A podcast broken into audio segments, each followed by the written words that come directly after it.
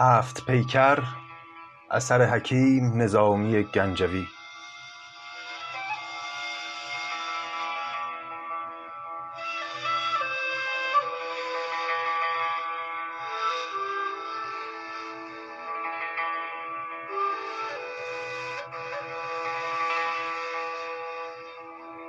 قسمت چهارم.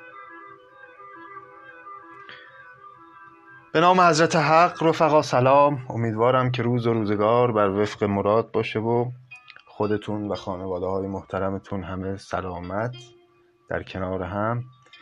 به خوبی و خوشی روزگار سپری کنید. خاطرتون هست در قسمت قبل ماجرا به اونجا رسید که پس از اینکه بهرام به پادشاهی رسید و تاج رو از میان دو شیر گرسنه گرفت حکومتی سرشار از عدل و انصاف و عیش و خوشی برای ایرانیان تشکیل داد و اما مدتی بعد با یک خشکسالی خیلی ناخوشایندی به مدت چهار سال مواجه شد. البته اون مشکل رو هم با تدبیر پشت سر گذاشت و پس از اون خداوند به پاداش دلسوزی که بهرام برای رعیت کرد به مدت چهار سال مرگ رو از سرزمین ایران دور کرد و در این چهار سال هیچ کس از ایرانیان نمرد. روزگار به همین منوال به خوبی و خوشی میگذشت تا یک روز بهرام به همراه کنیزی که فتنه نام داشت قصد شکار کرد. بهرام فتنه رو خیلی دوست می داشت و دلش می‌خواست که در شکار کردن به او خودی نشون بده و بیشتر توی دلش به قول معروف جا بکنه. اما فتنه هم از روی ناز و غرور زنانه عمدن به هنرنمایی ها و دلاوری هایی که بهرام انجام می‌داد بیتوجهی می‌کرد و سعی داشت که اونها رو بی اهمیت نشون بده تا جایی که وقتی بهرام با یک ترفند ماهرانه ای تونست با یک تیر گوش یک گور رو به سمش بدوزه فتنه به او گفت این کاری که تو کردی از روی توانایی ذاتی تو نیست. تو بر اثر تمرین زیاد موفق شدی به این مهارت دست پیدا بکنی. و این به خودی خود ارزشی نداره. این گستاخی فتنه خانوم باعث شد بهرام براشفته بشه و تصمیم بگیره که فتنه رو بکشه. اما با خودش فکر کرد که این کار جلوی چشم همراهان می‌تونه ننگ بزرگی براش باشه. پس فتنه رو به یکی از سرهنگان خودش سپرد تا او کنیزک بیچاره رو ببره و سر به نیست کنه. این سرهنگ خودش از انسانهای نژاده و از بزرگزادگان روزگار بود و باید ببینیم که در ادامه قصه او آیا فرمان شاه را عملی خواهد کرد یا نه. بشنوید ادامه قصه را از زبان حکیم نظامی.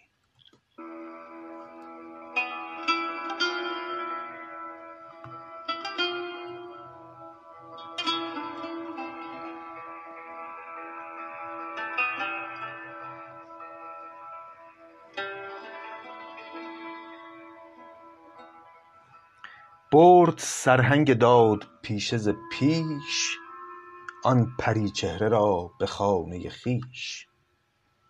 خواست تا کار او بپردازد شمع وار از تنش سر اندازد آب در دیده گفتش آن دلبند کاین چنین ناپسند را مپسند. مکن ار نیستی تو دشمن خویش خون من بی گنه به گردن خویش. مونس خاص شهریار منم وز کنیزانش اختیار منم تا بدان حد که در شراب و شکار جز منش کس نبود مونس و یار گر ز گستاخی که بود مرا دیو بازیچه ای نمود مرا شه ز گرمی سیاستم فرمود در هلاکم مکوش زودا زود پس چی گفت این کنیزک؟ به سرهنگ گفتش که من خاصترین کنیز شاه بودم و او بسیار منو دوست می داشت تا جایی که در تمام برنامه های خودش هم از شرابخوری و شکار و اینها همیشه من رو همراه خودش داشت. حالا به خاطر یک عمل زشتی که من کردم و دیو منو فریب داد شیطان منو فریب داد و این گستاخی رو کردم اگر شاه عصبانی شده و از روی خشم یک تصمیمی گرفته تو خون من رو به گردن خودت ننداز. و کاری نکن که اگر شاه بعدم پشیمون شد برای تو بد بشه این وسط. گرز گستاخی که بود مرا دیو بازی چه اوی نمود مرا. شهز گرمی سیاستم فرمود سیاست کردن به معنای تنبیه کردنه شهز گرمی گرمی هم که میگه احتمالا منظورش همون مستی یا همون خشمی که به حال وقتی طرف تو حال خودش نیست و تصمیمی می‌گیره. شهز گرمی سیاستم فرمود در هلاکم مکوش زودا زود روزکی چند صبر کن به شکیب شاه را گو بکشتمش به فریب. یه چند روزی صبر کن شاه همه که پرسید بگو آره کشتمش.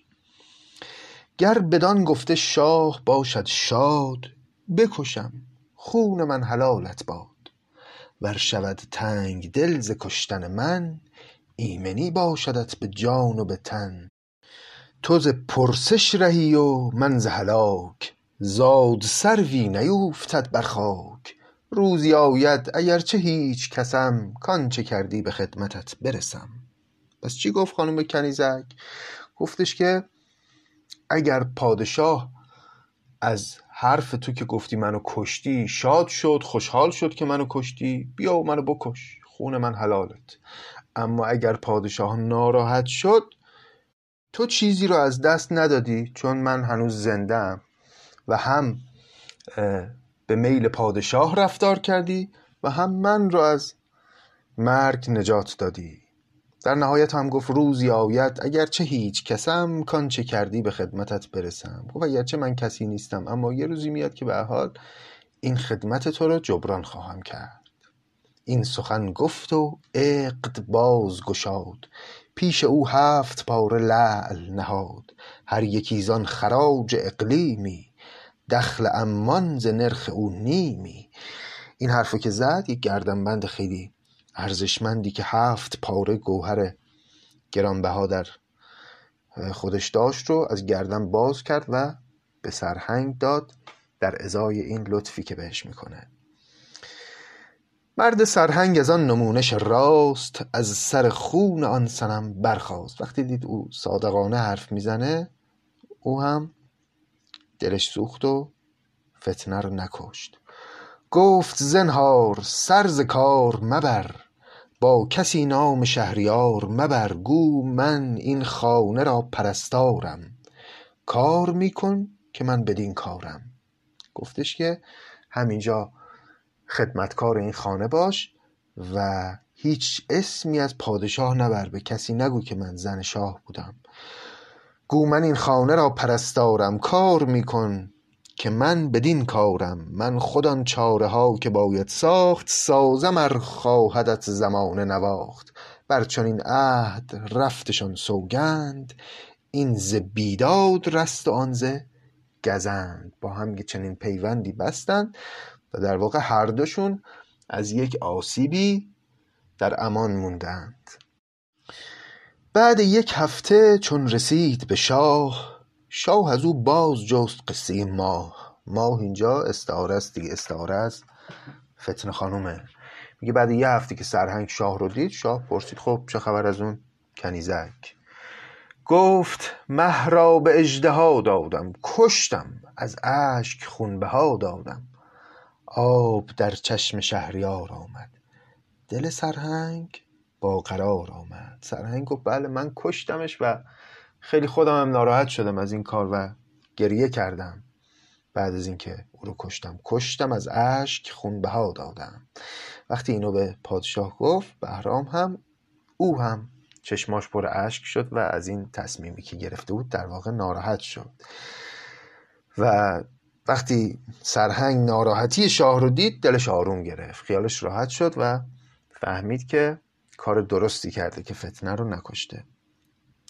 بود سرهنگ را دهی معمور معمور از امارت میاد یعنی آباد. یک دهی داشت این جناب سرهنگ خیلی آباد و خوب. بود سرهنگ را دهی معمور جایگاهی ز چشم مردم دور. کوشکی راست برکشیده به اوج. از محیط سپهر یافته موج بود بر وی همیشه جای کنیز. به عزیزان دهند جای عزیز. یه جای خیلی باصفایی داشت در اون یک قصر بلند بالایی برای خودش ساخته بود و کنیزانی هم اونجا داشت تو اون قصر. مادگاوی در آن دو روز بزاد. زاد گوساله ای لطیف نهاد. زاد گوساله یعنی گوساله آزاد. آزاد اینجا به معنی خوب یعنی آزاد از هر بدی آزاد از هر قید ایراد و اشکال. یعنی تو اون قصرش که یک جای خیلی سرسبز و خوبی بود یک گاوی داشت که اون گاو یک گوساله خیلی خوبی به دنیا آورد.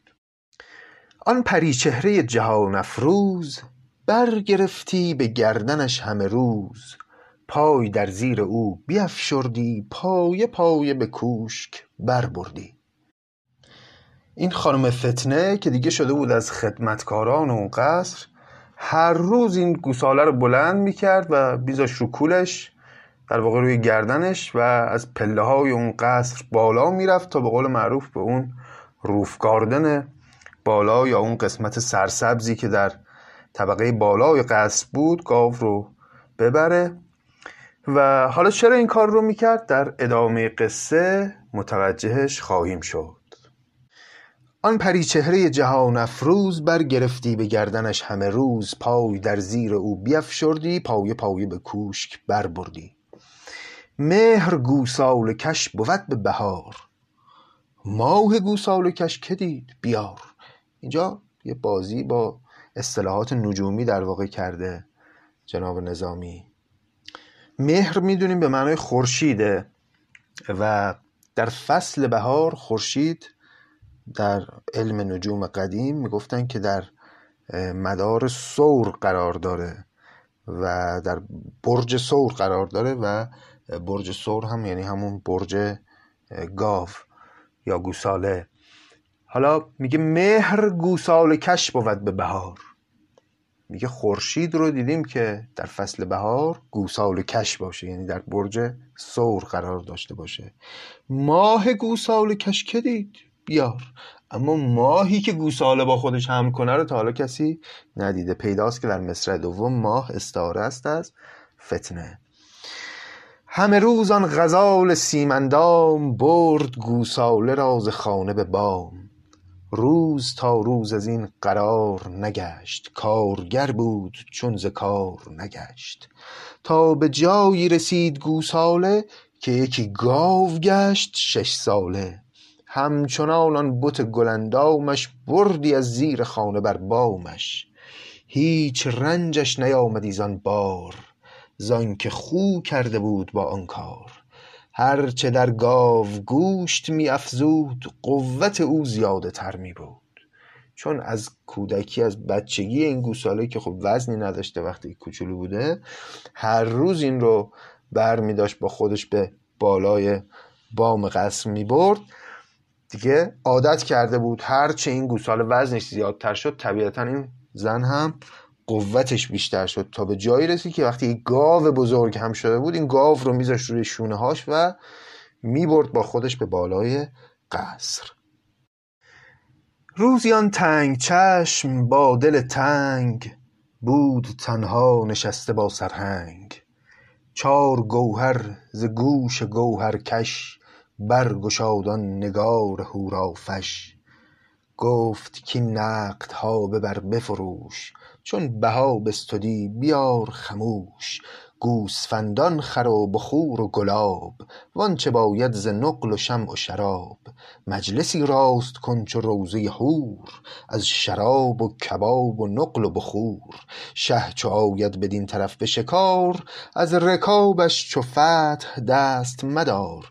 دل درانداز و جان پذیری کن یک زمانش لگام گیری کن.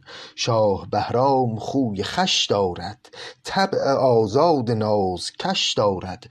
چون ببیند نیازمندی تو سر در آرد به سربلندی تو.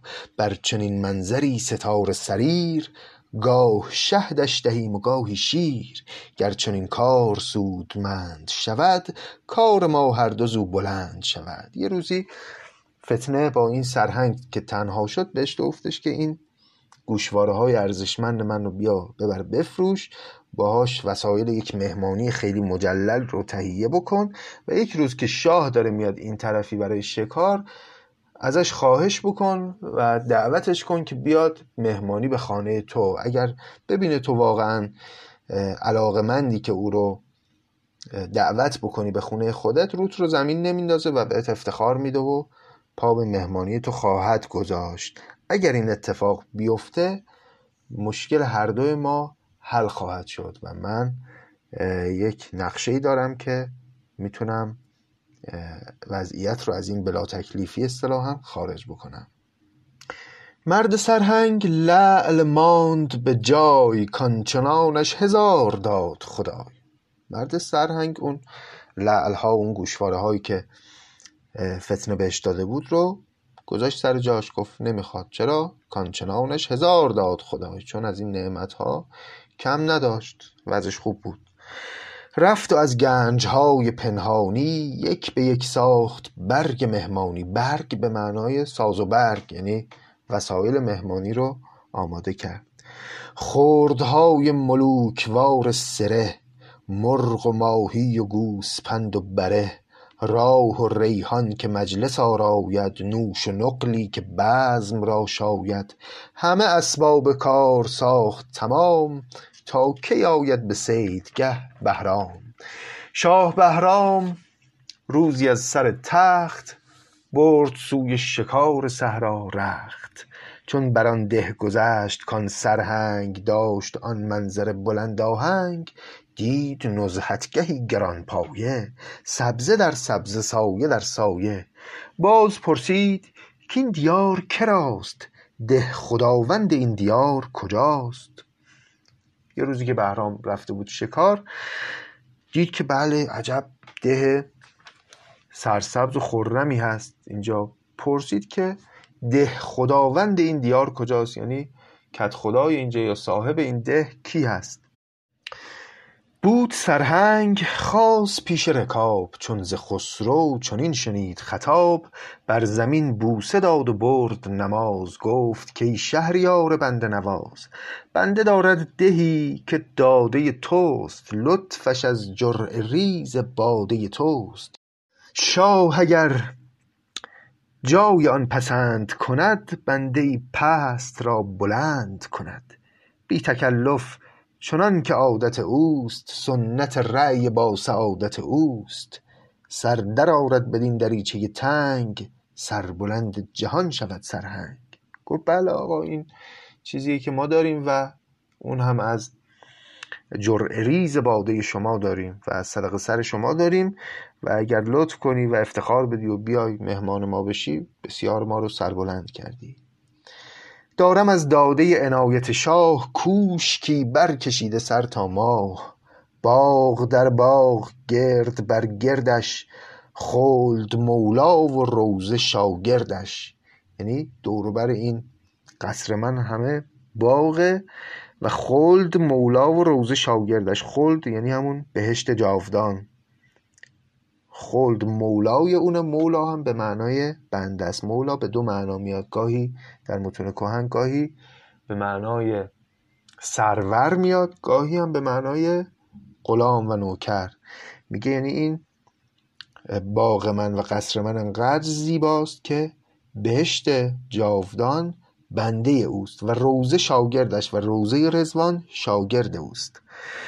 گر خورد شاه باده بر سر او خاک بوسد ستاره بر در او. اگر شاه افتخار بده و در بالای این کاخ ما یک باده هم نوش کنه دیگه ستاره بر در این قصر بوسه خواهد زد. انقدر که مقام این قصر بالا میره. گر خورد شاه باده بر سر او خاک بوسد ستاره بر در او. گرد شه خانه را عبیر دهد مگسم شهد و گاو شیر دهد. یعنی برکت وارد ده من میشه.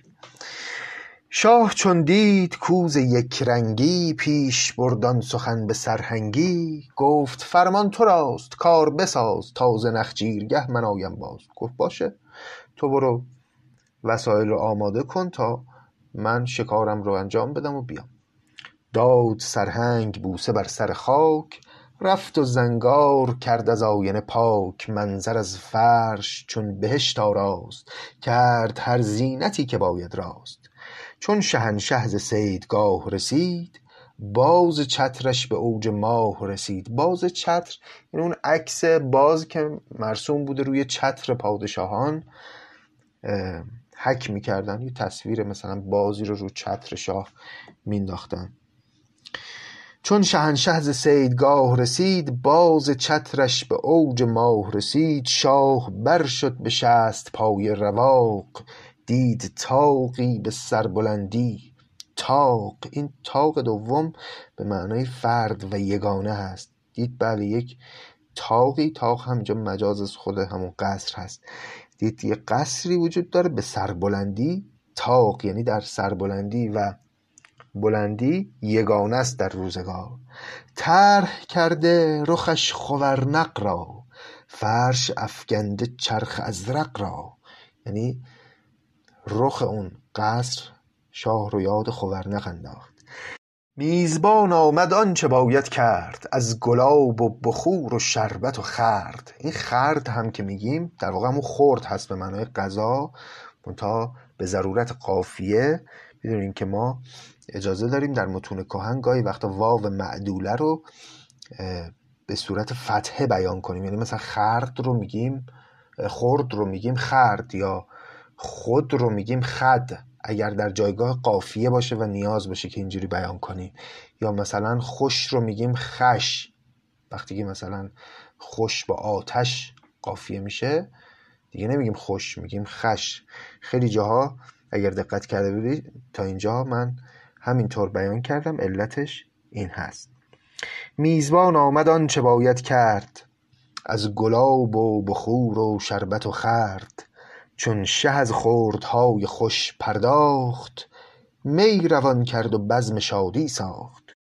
شاه چون خورد ساغری دو سه می از گل جبهتش برآمد خوی خی یا همون خوی هم به معنای عرق هست. یعنی حسابی سرش گرم شد و عرق کرد. گفت که میزبان زرین کاخ جایگاهت خوش است و برگ فراخ. لیکن این شست پای کاخ بلند کاسمان بر سرش رود به کمند. از پس شست سال از تو گذشت چون توانی به زیر پای نوشت؟ پادشاه؟ یا همون بهرام به سرهنگ گفتش که خیلی این کاخت قشنگه اما این شست تا پله داره تا بخوای بیای بالا. تو با این سن زیادت که از شست سال گذشته دیگه داری پیر میشی چطوری می‌تونی پله ها رو بلند شی؟ هر روز بیای تا این بالا. میزبان گفت شاه باقی باد کوسرش باد هور ساقی باد. این ز من نیست طرفه من مردم. از چنین پایه مانده کی گردم؟ گفت این از من عجیب نیست من مرد هستم برای خودم. طبیعیه که مانده نمیشم درمانده نمیشم از چنین پله هایی طرفه آن شد که دختری است چو ماه نرم و نازک چو خز و قاقم شاه. نره گاوی چو کوه بر گردن آرد این جایگه علف خوردن.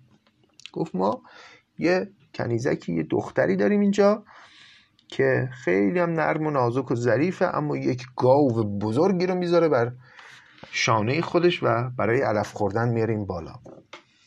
شست پایه چنان برد یک دست که نسازد به هیچ پایه نشست. یک دست هم اینجا به معنای در واقع پشت سر همه یعنی بدون وقفه بدون استراحت شست و پله رو میاره بالا این گاو پله هم که میگیم دوستان پله های قدیمه دیگه. پله های قدیم هر کدومش تو این امارات های قدیمی اگه دیده باشید به اندازه 5 6 تا پله امروزیه.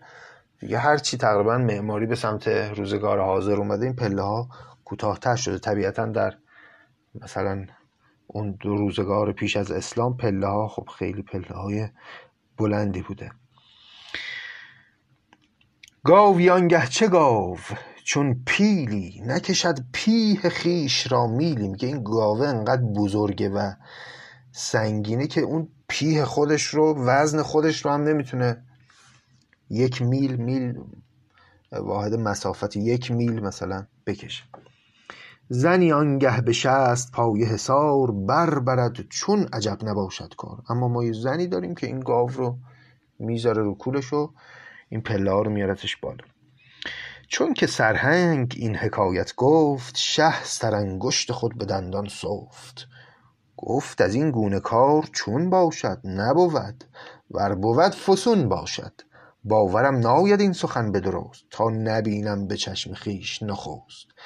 بهرام گفتش که من باورم نمیشه اگه همچین اتفاق واقعا بیفته قطعا جادویی در کاره و من تا به چشم خودم نبینم باور نمی‌کنم. وانگه از مرد میزبان درخواست تا کند دعوی سخن را راست. میزبان کین شنید رفت به زیر کرد با گاوکش حکایت شیر. سیمتن وقت را شناخته بود پیش از آن کار خویش ساخته بود. پادشاه از سرهنگ خواست که بره و این راستی این سخن رو در واقع مشخص کنه و بره بگه اون کنیز گاو رو بیاره بالا ما ببینیم. سرهنگم رفت به فتنه گفت و فتنه هم که منتظر چنین زمانی بود همه کارها رو از قبل آماده کرده بود. حالا چه کار کرده بود؟ زیور و زیب چینیان بربست داد گل را خمار نرگس مست. ماه را مشک راند بر تقویم غمزه را داد جادوی تعلیم. چشم را سرمه فریب کشید ناز را بر سر عتیب کشید. سرو را رنگ ارغوانی داد لاله را قد خیزرانی داد. در برآمود سرو سیمین را بست بر ماه عقد پروین را. درج یاقوت را به در یتیم کرد چون سیب عاشقان به دو نیم تاج عنبر نهاد بر سر دوش طوق غبغب کشید تا بن گوش. زنگی زلف و خال هندورنگ هر دو بر یک طرف ستاده به جنگ. شبه خال بر عقیق لبش مهر زنگی نهاده بر رطبش فرقش از دانه های در خوشاب بسته گرد مه از ستاره نقاب گوهر گوش گوهرآویزش کرده بازار عاشقان تیزش ماه را در نقاب کافوری بسته چون در سمن گل سوری چونکه ماه دو هفته از سر ناز کرد هر هفت از آنچه باید ساز پیش آن گاو رفت چون مه بدر. ماه در برج گاو یابد قدر. خب من توضیحی ندادم بین این ابیات چرا که دوستان توجه دارن دیگه. این آرایش کردن فتنه رو داشت توضیح می‌داد و زیورها و زینتهایی که او به خودش زد و اشوه هایی که داشت در کار می‌کرد و خودش رو آماده می‌کرد برای دلبری دوباره از بهرام. و اکثر اینها هم خب به زبان استعاره بیان شده بود دیگه. مثلا به جای چشم می‌گفت نرگس به جای زلف می‌گفت مشک الا آخر. تا اونجایی که رسید که چون که ماه دو هفته از سر ناز کرد هر هفت از آن چه باید ساز. این هفت همون هفت قلم آرایشیه که امروز هم مرسوم هست و میگن. یعنی هفت هر هفت قلم آرایشی که زنان برای رسیدن به اوج دلربایی باید انجام بدن رو انجام داد. پیش آن گاو رفت چون مه بدر یعنی مانند یک ماه کامل ماه در برج گاو یابد قدر. این هم باز یک اصطلاح ستاره شناسیه که ماه در برج گاو که قرار بگیره در واقع خوشیوم هست. سر فرو برد و گاو را برداشت. گاو بین تا چگونه گوهر داشت. پایه بر پایه بردوید به بام رفت تا تخت پایه بهرام. گاو بر گردن ایستاد به پای شیر. چون گاو دید جست ز جای شیر. همینجا استعاره است بهرام دیگه.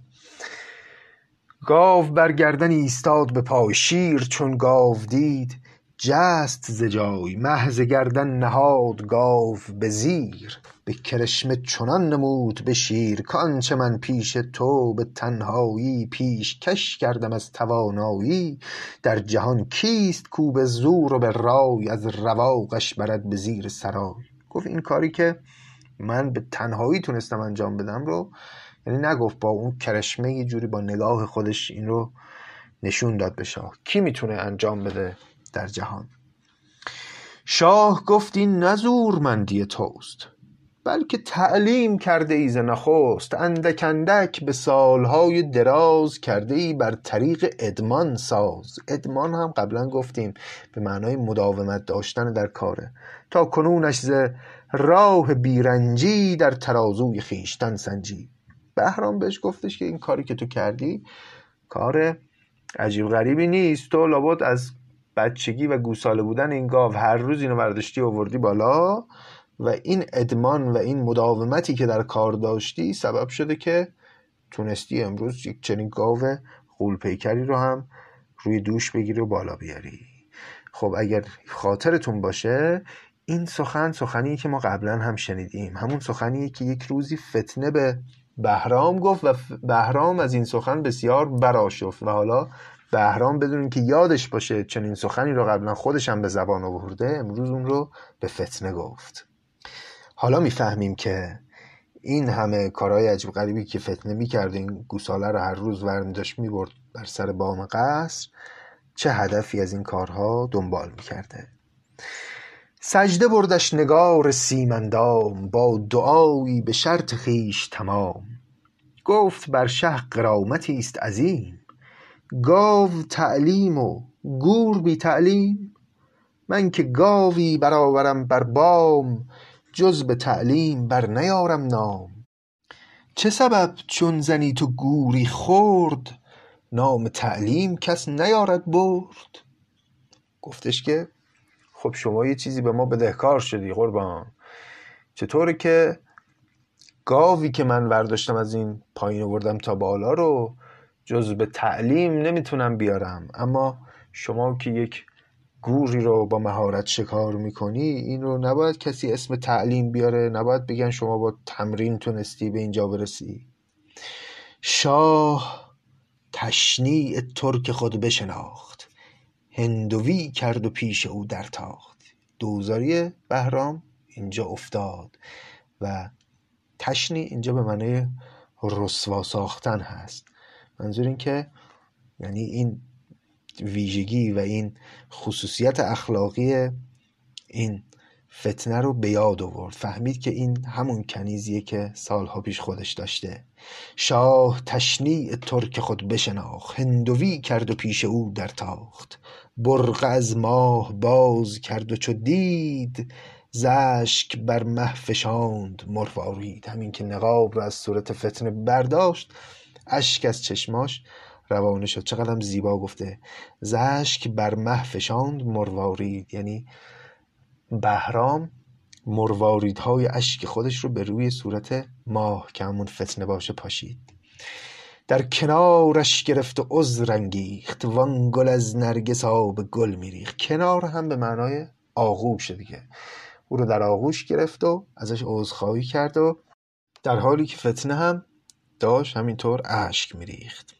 در کنارش گرفت و عذر انگیخت وان گل از نرگس آب گل میریخت از بد و نیک خانه خالی کرد با پری رخ سخن سگالی کرد. گفت اگر خانه گشت زندانت عذر خواهم هزار چندانت. آتشی گر زدم ز خودرایی من از آن سوختم تو بر جایی بهرام به فتنه گفت اگر من از روی خشم یک تصمیم عجولانه گرفتم و آتشی به پا کردم. خودم در اون آتش سوختم و امروز اما تو بر جا هستی. منظورش این بود که خودم بسیار قصه خوردم و ناراحت شدم از اون تصمیمی که گرفتم. چون ز فتنه گران تهی شد جای پیش خود فتنه را نشاند از پای. فتنه بنشست و برگشاد زبان گفت کای شهریار فتنه نشان. ای مرا کشته در جدایی خویش زنده کرده به آشنای خویش. غمت از من نماند هیچ به جای کوه را غم درآورد از پای. شه چو بر گوش گور در نخجیر آن سم سخت را بدوخت به تیر. نه زمین کز گشادن شستش آسمان بوسه داد بر دستش. من که بودم در آن پسند صبور چشم بد را ز شاه کردم دور. هر چه چشم در پسند آرد چشم زخمی در او گزند آرد در واقع شروع کرد به توجیه کردن اون کاری که چند سال قبل انجام داده بود و بی توجهی کرده بود به شاه. گفت اگه من ازش از اون کار شما تعریف نکردم علتش این بود که خواستم چشم نخوری. شاه را آن سخن چنان بگرفت که از دلش در میان جان بگرفت. یعنی انقدر شاه خوشش اومد از این حرفی که فتنه زد که از ته دل او رو در آغوش گرفت. گفت حقا که راست گویی راست. بر وفای تو چند چیز گواست. مهرهایی چنان به اول بار عذرهایی چنین به آخر کار. ای هزار آفرین بر آن گهری کآرد از طبع این چنین هنری. این گهر پاره گشته بود به سنگ گر نبودی حفاظ آن سرهنگ. خواند سرهنگ را و خوشدل کرد دست در گردنش حمایل کرد. تحفه های بزرگوارش داد بر یکی در عوض هزارش داد. از پس چند چیزهای لطیف ری بدو داد با دگر تشریف. پس چی شد؟ پادشاه گفتش که اگر جناب سرهنگ از تو حفاظت نمی کرد این پیوندی که بین ما بود پاره شده بود و تو الان مرده بودی و من هم غمگین و در واقع پشیمان باقی میموندم.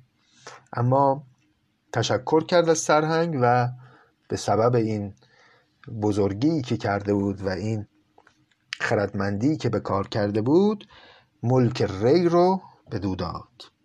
از پس چند چیزهای لطیف ری به داد با دگر تشریف. شد سوی شهر شادی انگیزان کرد در بزم خود شکرریزان موبدان را به شرط پیش آورد ماه را در نکاح خویش آورد.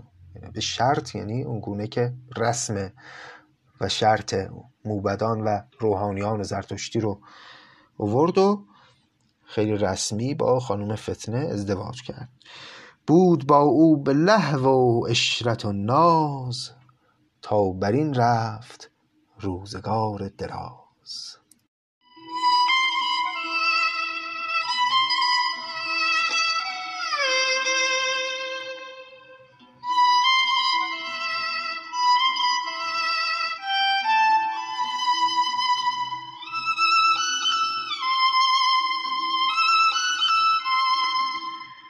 خب به این ترتیب ماجرای فتنه هم به پایان رسید و می‌بینیم که همچنان روزگار و جهان به مراد دل بهرام میگرده. اما کدام خوشی و کدام عیش است که در این دنیا پایدار بمونه؟ باید ببینیم که در ادامه برای بهرام چرا خواهد داد. چون برآمد ز ماه تا ماهی نام بهرام در شهنشاهی.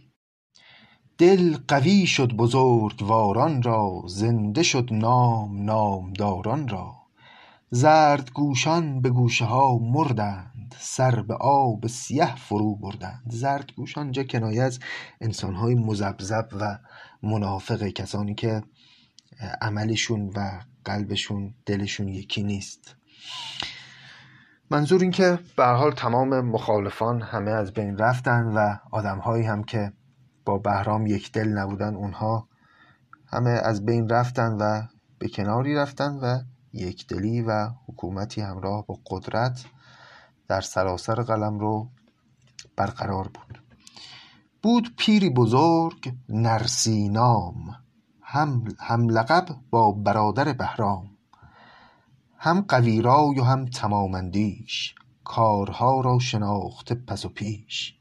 نسلش از نسل شاه دارا بود وین نه پنهان که آشکارا بود. شاه از او یک زمان نبودی دور شاه را هم رفیق و هم دستور. یک پیری بود به نام نرسی که نسلش هم به دارا یا همون داریوش می‌رسید و هم رفیق بهرام بود و هم دستور او دستور به معنای وزیر. سه پسر داشت او و هر پسری به سر خیش عالم هنری. آنکه مه بود از آن سه فرزندش نام کرده پدر زراوندش. مه به معنای بزرگتر. این آقای نرسی سه تا پسر داشت. پسر بزرگش اسمش بود زراوند. شه ایارش یکی به صد کرده موبد موبدان خود کرده. غایت اندیش بود و راه شناس پارساییش را نبود قیاس. پسر بزرگ بزرگ روحانیون پادشاه بود یعنی موبد موبدان بود. وان دیگر مشرف ممالک بود باجخواه همه مسالک بود. کرده شاه از درستی قلمش نافذ الامر جمله عجمش. پسر دوم رو پادشاه کرده بود در واقع مسئول امورات مالی. باجخواهی می‌کرد و کارهای مالی ملک رو انجام می‌داد. وان سه دیگر به شغل شهر و سپاه نایب خاصتر به حضرت شاه. او همه شب به باده بزم افروز عاملانش به کار خود همه روز. پس پسر سوم رو هم گذاشته بود مسئول کارهای لشکری و سپاه و اینها. خلاصه بهرام مشغول بادخاری های خودش بود و این عاملان رو گذاشته بود بر سر کارها و اونها به خوبی کارها رو انجام می‌دادن. آسیاوار گرد خود میتاخت هرچه اندوخت باز میانداخت. بهرام اینطور بود که در واقع هرچی که مال و ثروت به دست می آورد در پادشاهی خودش اونها رو خرج می‌کرد. هم به عیش و اشرت خودش میپرداخت هم به فقرا می‌داد و به رعیت می‌داد. گرد عالم شد این حکایت فاش تیز شد تیشه ها ز بهر تراش. کم کم این حکایت که بهرام پادشاهی است اشرت باز و خیلی خودش در امور دخالت نمی‌کنه گرد عالم پیچید و در نتیجه اتفاقی که افتاد این بود که تیز شد تیشه ها ز بهر تراش. یعنی آدم های بدخواه تیشه های خودشون رو تیز کردن برای اینکه بخوان دست درازی بکنن به پادشاهی ایران. گفت هر کس که مست شد بهرام دین به دینار داد و تیغ به جام با حریفان به می در افتاده است حاصلش باد و خوردنش باده است. هر کسی را بر آن طمع برخاست که شود کار ملک بر وی راست. خان خانان روانه گشت ز چین تا شود خانگیر شاه زمین. در رکابش چو اژدهای دمان بود سیصد هزار سخت کمان. ستد از نایبان شاه به قهر جمله ملک ماوراءالنهر خاقان چین از سمت شرق ایران به راه افتاد و به همراه سیصد هزار سخت کمان حرکت کرد اومد و به زور منطقه ماوراءالنهر که اون سمت رود جیهون یعنی قسمت های شمال شرقی ایران میشه رو تصرف کرد. زاب جیهون گذشت آمد تیز در خراسان فگند رستاخیز. یعنی از آب جیهون هم عبور کرد که در شاهنامه راجع به جیهون زیاد گفته شده که یک دوره مرز بین ایران و توران بود. از اون هم عبور کرد و اومد خراسان رو هم تصرف کرد. شه چوزان ترک تاز یافت خبر اعتمادی ندید بر لشکر. همه را دید دست پرور ناز دست از آیین جنگ داشته باز. وان که بودند سروران سپاه یک دلیشان نبود در حق شاه. هر یکی در نهفته های نورد پیشرو کرده سوی خاقان مرد. گفته ما بنده نیکخواه توییم. قصد ره کن که خاک راه توییم. بهرام دید که بله سپاهش آمادگی مقابله با خاقان چین رو نداره و اولا بسیاری از سپاهیان رو آوردن به اشرت و ناز و از نظامیگری دور بودن یه مدتی. ثانیا که بعضی از بزرگان لشکر بهرام بهش خیانت کردند و نامه ها نوشتن به خاقان چین و اونجا گفتن که آقا شما بیا و ما با تو هستیم بیا و پادشاهی بهرام رو براندازیم. گفتن که گفته ما بنده نیکخواه توییم. قصد ره کن که خاک راه توییم. شاه عالم تویی به ما بخرام. پادشاهی نیاید از بهرام. تیغ اگر بایدت در او آریم. ورنه بندش کنیم و بسپاریم. اگه دستور میدی میکشیمش. اگه نه دستگیرش می‌کنیم و تحویل تو میدیم. منهی زان که نام داند خواند این سخن را به سمع شاه رساند. منهی به معنای جاسوسی. یه جاسوسی که بلد بود نامه ها رو بخونه. این خیانت بزرگان لشکر رو رفع اطلاع داد به بهرام. شاه از ایرانیان طمع برداشت. مملکت را به نایبان بگذاشت. خویشتن رفت و روی پنهان کرد. با چنان حربه حرب نتوان کرد. در جهان گرم شد که شاه جهان روی کرد سپاه و ملک نهان. بله بهرام که اون چنین وضعیت رو خطرناک دید حکومت رو به نایبی سپرد و امید و دل بر گرفت از ایرانیان و فهمید که کسی یاریش نخواهد کرد. پس جونش رو برداشت و مدتی پنهان شد تا ببینه وضعیت به چه صورت خواهد در اومد.